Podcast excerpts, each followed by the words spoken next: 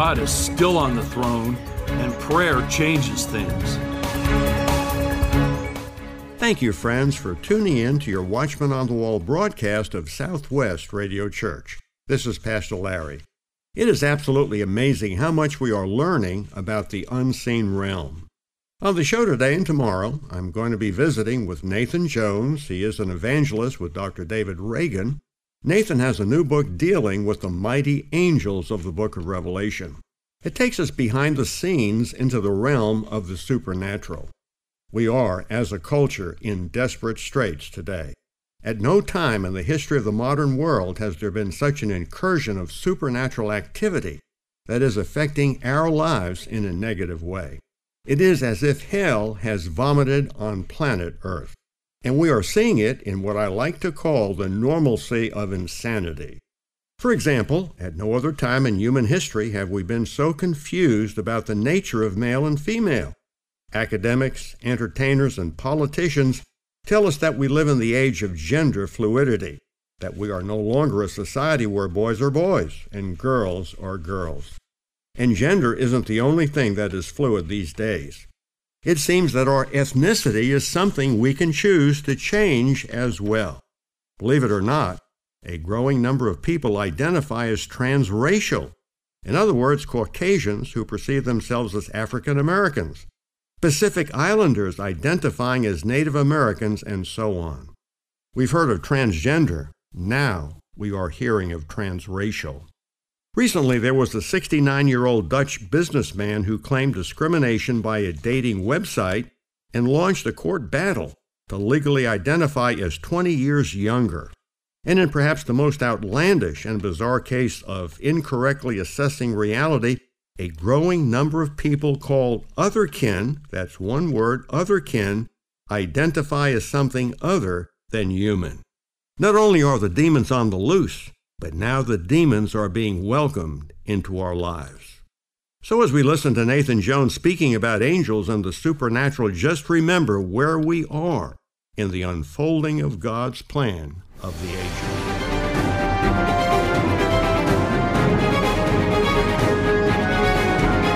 The book of Revelation is unusual in many respects. One of the very significant features of the book of Revelation is that angels play a major role in the unfolding drama of the end times. As a matter of fact, there are some seventy-two mighty angels presented in the book of Revelation. Our guest for this program and the next is Nathan Jones. He serves as an evangelist for Lamb and Lion Ministries, sharing the gospel all over the world, from the pulpit to the airwaves to the digital domain. He has written a very thorough book titled The Mighty Angels of Revelation. We're going to be visiting with Nathan, and I'm excited to have him on the line. Nathan, thank you so much for being our guest. Well, thank you, Pastor Larry. I appreciate being on again. I've not read the whole book because it's quite a uh, well-done uh, book with a lot of details, but you've certainly put a lot of time. There's some testimony.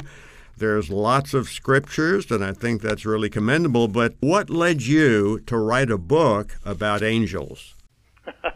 Well, it is four hundred pages, so but please don't don't let that scare you at all. Uh, matter of fact, Terry James from Rapture Ready, who wrote the foreword to the book, said, "I consider this book to be the premier work on the subject of angels to this point in literary history." And I was like, "Oh, Terry, please don't compare my book to Billy Graham's or all these other great guys." He says, "No, you covered everything. You you put everything in the kitchen sink in." So. But uh, I didn't originally uh, go setting out to write an angels book. Uh, a number of years ago, my parents, who were in their uh, late Middle Ages, got in this terrible car wreck. I mean, absolutely terrible. The engine was pushed through the firewall and crushed my mother and burned her. And my father had all these broken bones and all, and he crawled out of the car to go around and try to help my mother out, and he collapsed.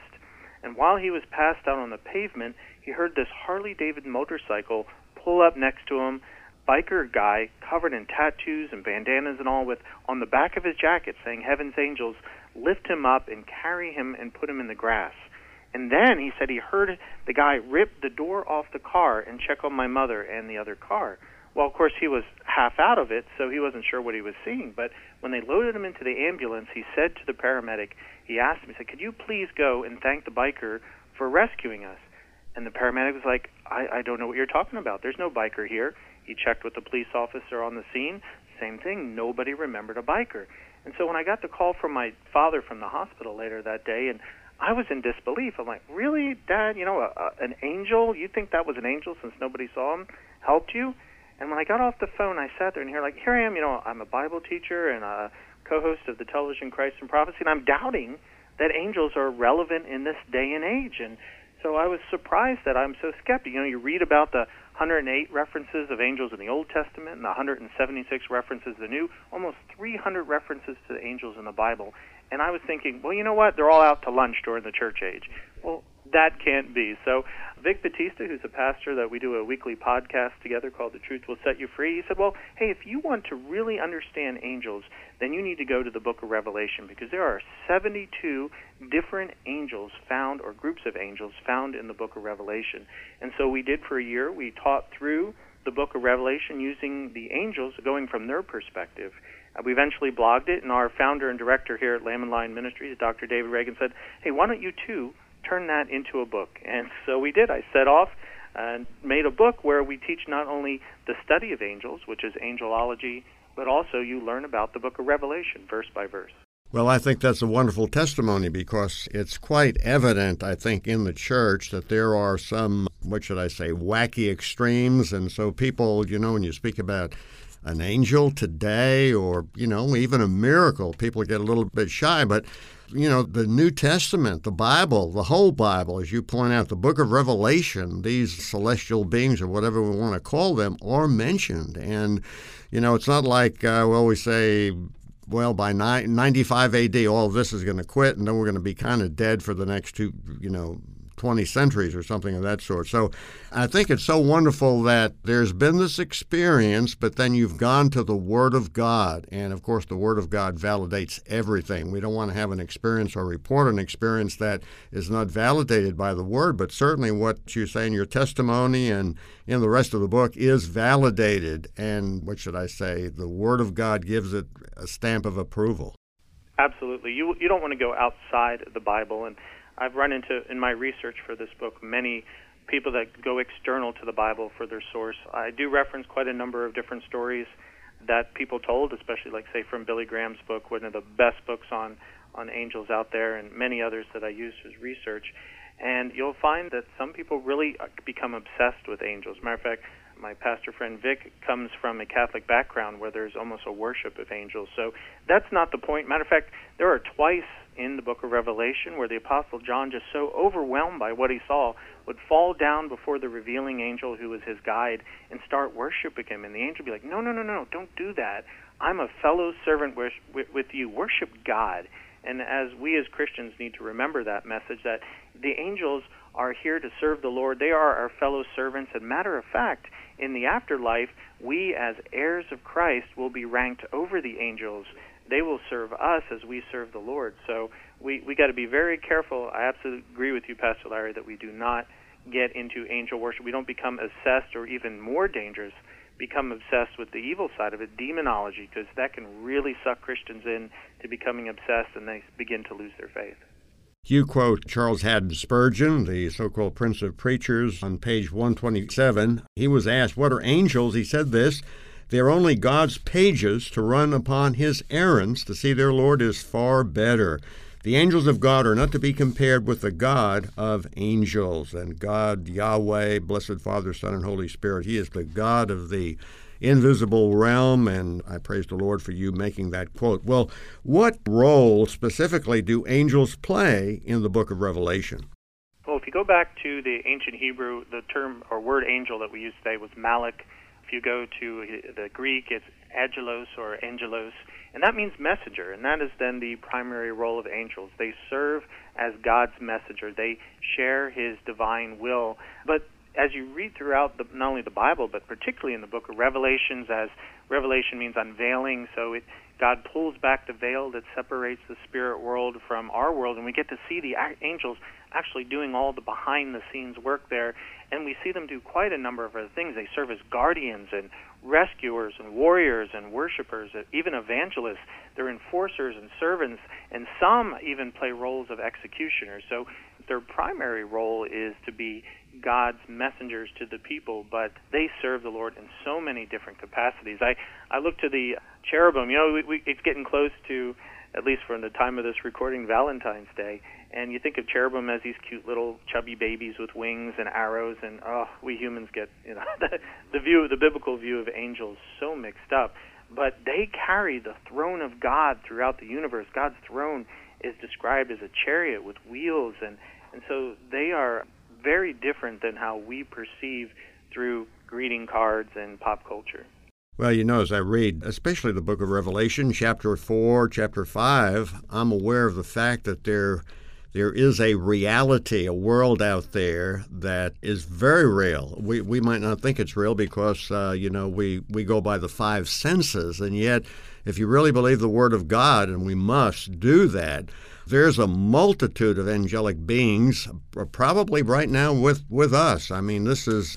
Just because we don't hear the, um, you know, they're singing or they're chanting, whatever they're doing, they are very real. And I think we're so earth-born, you know, or can we feel it? Can we smell it? Can we see it? And just because we can't does not mean it's not very real. Indeed, it may be even more real than we are right now. Absolutely. And angels can cloak themselves. They sometimes appear as humans. They traveled, for instance, with Abraham as they were going to Sodom and Gomorrah. And uh, during the um, Jesus himself in his resurrected body, you know, in the human body, sometimes his divinity would shine out. Angels can, can come in disguise. Matter of fact, there's even a Bible verse that talks about we are at times entertaining strangers. They might be angels. They are constantly in the scenes. Uh, Ephesians tells us that they are the principalities and powers behind what's going on in the government and what's going on with all this social upheaval. They're they're very active in, in the world today. And, and that's something as I, I wanted to set off in writing the book is understand, are they active in the world today? Are they just Old Testament or New? Are they all past? Are they active today? And from my research and, and studying the Bible and reading stories from other very well-known Bible uh, teachers that, yes, angels are still active. God still uses them. He hasn't sent them all out to lunch. They are busy in this day and age. What about demons? Are demons for real? And if so, are they fallen angels? Where do they come from? Well, that, that's a great story. Uh, Revelation twelve really kind of gives, encapsulates the entire story of Satan's fall. Of course, we can go back to Isaiah and, and read more about it. But Satan was the, uh, named Lucifer at the time, was the greatest of all of creation. He was the best, the best of the angels. He was the worship leader and the guardian of God's throne, but he started to become jealous of God getting all the worship and not him. And that's where we get the first sin. It happened not here in the Garden of Eden, but up in heaven in God's throne room. Satan got pride, and he led a third of the angels in an attempt to overthrow God. Of course, God is more powerful. Michael the archangel led the good forces against Satan, and God cast Satan, who Lucifer became named Satan, out of heaven down to the earth, where demons now, as they are called, are disembodied spirits looking for those who they could possess. But that's one group. There is a second group, and they are locked in the bottomless pit, and God is waiting for the trumpet judgment, excuse me, the uh, yeah, the final judgments to release them and send them upon the earth to punish the earth as one of his twenty-one judgments during the book of Revelation. So there's two groups of demons, and behind this world, the king of this world is right now Satan.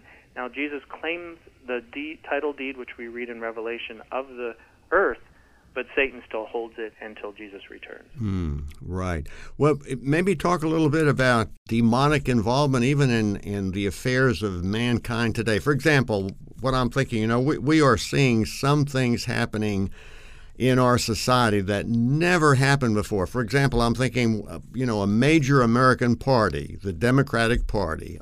I mean, they're really weird. They're they're way off base. Are demons influencing that? What what role does the the realm of darkness have to do with that? Because Ephesians six twelve, I believe it is, says, says that we wrestle not against flesh and blood. So obviously, they must be involved in all of the craziness that we see. Absolutely. Everything that's going on in this world is spiritual warfare. Matter of fact, when the angel Gabriel was coming down to give Daniel a message, he was waylaid by Satan's forces, and Michael the archangel had to come and rescue him. So we know that both the demons and the angels are at war with each other, physical warfare, battling behind the scenes in a realm that we cannot see with our human eyes. And they are behind the principalities and powers of this earth today. You read in Romans one and two how as mankind gets more evil and evil, God steps back the hedge of protection, and we finally give over to our lusts, and we're totally open then to Satan and his forces using us. We're seeing a, a tremendous increase in the world in Wiccanism and witchcraft. One of the five main sins that you read about in Revelation of the world during the tribulation will be witchcraft. It will be open, outright Satanism. And of course, when the Antichrist rises to power, Satan will possess him, and the world will worship Satan through the Antichrist. So eventually, the whole world will be Satanist and Satan worship. And that's what Satan's ultimate goal is, to get the world to worship him, the very worship that he wanted when he was in God's throne room. Well, you know, Nathan, uh, we are almost out of time for this first program, but there may be somebody listening who doesn't know Jesus Christ as personal Savior, and they're hearing your voice and my voice, and we're speaking about all these bad things that we can see. Should we be afraid of demons? Uh, is is all hope lost? Are we just kind of pawns without any ability to do anything? Well, if you don't have Jesus Christ as your Savior and then therefore have the Holy Spirit living in you, you should be very afraid, because you have opened yourself up to the demonic world, to the influence. Uh, the more you dabble with it, the, the more people get possessed, and I could tell you all sorts of stories of people I've talked to who've experienced that. But if you have accepted Jesus Christ as your Savior, your sins are forgiven, the Holy Spirit lives in you, and you have no fear because you are on the winning side. The Lord will protect you. Amen. That's wonderfully said. And uh, we are, we may, we're probably speaking to a lot of people who've never accepted Jesus Christ. You know, people think, oh, it's some kind of a game, we play, you know, church and that kind of thing, but uh, the the world of darkness, dear friend, is real, and God loves you. God wants you to accept His Son, Jesus Christ, to be filled with the Holy Spirit, and to have victory over all of the darkness. Well, Nathan, we're just about out of time for this show, but we're going to have you back on our next program. Thank you so much for being our guest. Thank you for having me on. I appreciate it. Matthew, please come to the mic and tell our listeners how they can get The Mighty Angels of Revelation. Thank you, Pastor Larry. Our special offer today is the fantastic new book titled The Mighty Angels of Revelation. You can have a copy for a gift of twenty-five dollars if you live in the United States and forty-five dollars if you live in Canada. To place your order, just call our toll-free number one eight hundred, six five two, one one four four. And of course, you can order this great new book on our website at S W R C dot com. We also have the popular book by Doctor Bob Glaze titled Angels, A Historical and Prophetic Study. You can have a copy of this book for a gift of fifteen dollars. Better yet, get both books, The Mighty Angels of Revelation and Angels, A Historical and Prophetic Study, for a gift of twenty-five dollars. This is a forty dollars value for twenty-five dollars. That number again is one eight hundred, six five two, one one four four. And the website is S W R C dot com. Here again is Pastor Larry.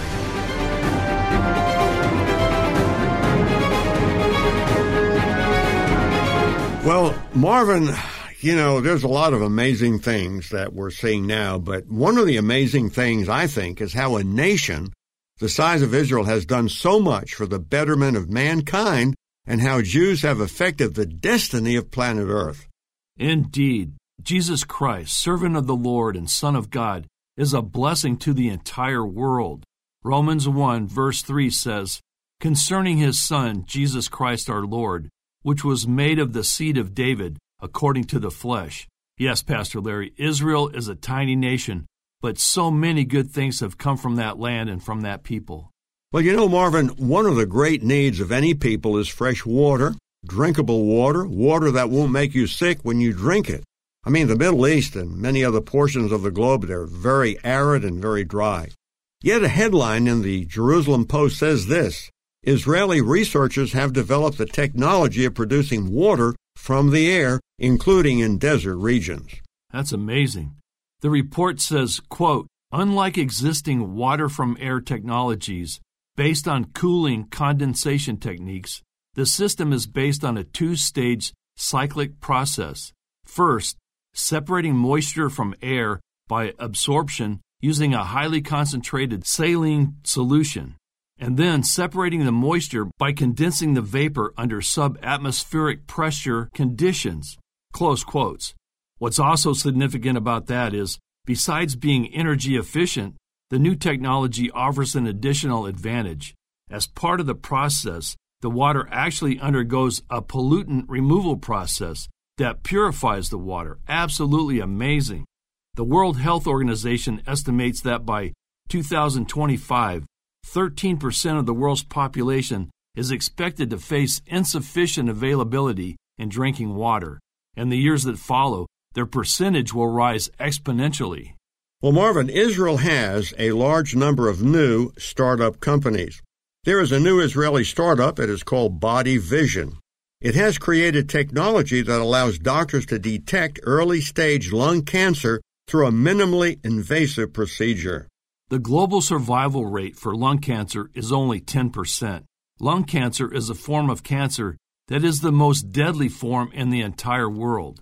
In the United States, with all of our medical technology and the advanced medical facilities that are available, the survival rate is eighteen percent, which is much better than the world average, but is still not very good. A key to survival from lung cancer is early detection. Body vision technology involves minimally invasive bronchoscope navigation of the affected organ instead of the current approach of watchful waiting in the hope that the lesion will disappear.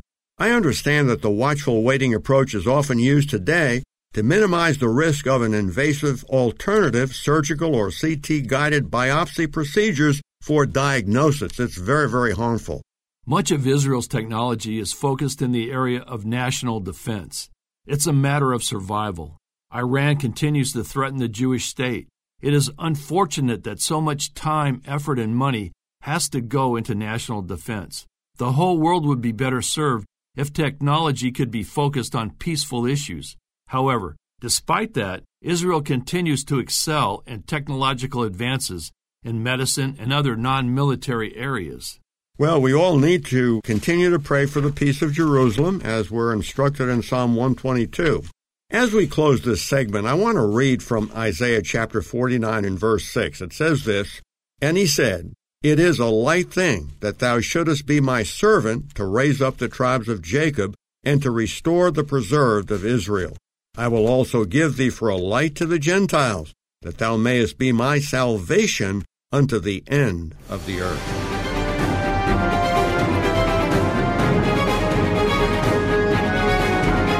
Rape, sexual harassment, various forms of sexism are all wrong and have rightly been condemned. But are some of the women ever guilty? Do women ever lie? Do women make things up that aren't true? Have the effects of the fall missed all females? Well, Donna Rotunno, Harvey Weinstein's lead defense attorney, has built her career defending men accused of rape. So far, she's lost only one single case. Not long after the star witness in Harvey Weinstein's rape trial testified about a traumatizing sexual encounter with the Hollywood producer and another woman, defense attorney Donna Rotunno approached the lectern for her cross-examination. She presented the accuser, Jessica Mann, a thirty-four-year-old hairstylist, with copies of an unpublished blog that prosecutors recovered from her phone. You told the jury the threesome was horrifying because it was something you didn't want to do, Rotunno said. I would like you to read the note from your phone to the ladies and gentlemen of the jury. Do I have to? Mann asked, turning her head toward Justice James Burke. Yes, Rotunno said. Well, Marvin, after a long pause, Mann began reading the years-old post, describing a threesome with an unnamed older man and an Italian woman, seemingly the same one she mentioned in her testimony. Well, it was pretty graphic, Pastor Larry, so I will paraphrase. I mean, it's loaded with jokes and expletives and erotic descriptions of the woman's body. The written version characterized the encounter as exciting, not upsetting. At one point, it compared Jessica Mann to a, quote, fourteen-year-old boy about to lose his virginity, close quotes. Mann tried to wiggle out of the obvious. She said she wrote the post only because she wanted to reframe it for comedy. But Rotunno wouldn't let up. She pelted Mann with so many questions and accusations with such force that at one point Mann had to ask her to slow down. In addition to fighting for Weinstein's acquittal, Rotunno is waging a broader crusade against both the Me Too movement and a culture she believes infantizes women and rewards victimhood. She rejoices in the anger she provokes and calls herself the ultimate feminist, though she's representing one of the most notorious, alleged sexual predators in America. Our justice system has decided that just because someone says something and accuses someone, that means it's true, Rotunno said.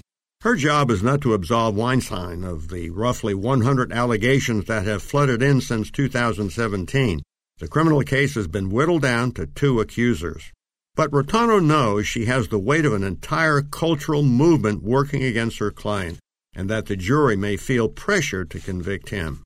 The problem with women today, Rotunno said in an interview with Insider, is that they don't take responsibility for their decisions.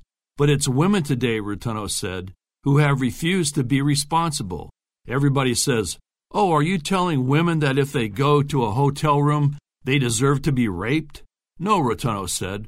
What I am saying is that after having drinks and being at a party and sitting at a bar with somebody and then going to their hotel room at midnight, don't be so ridiculous as to say, oh, I thought we were just going to go look at a script. At some point, they have to ask, where is the responsibility?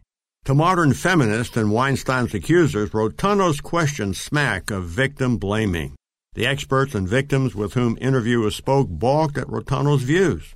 One gender studies professor argued that her ideology fails to account for the power imbalance between many women and the predatory men in their lives. But Rotunno has scoffed at that supposed imbalance and grown irate in court when the prosecution has accused her of victim blaming. At one recent hearing, Rotunno said it was insulting to suggest that women can't make their own decisions.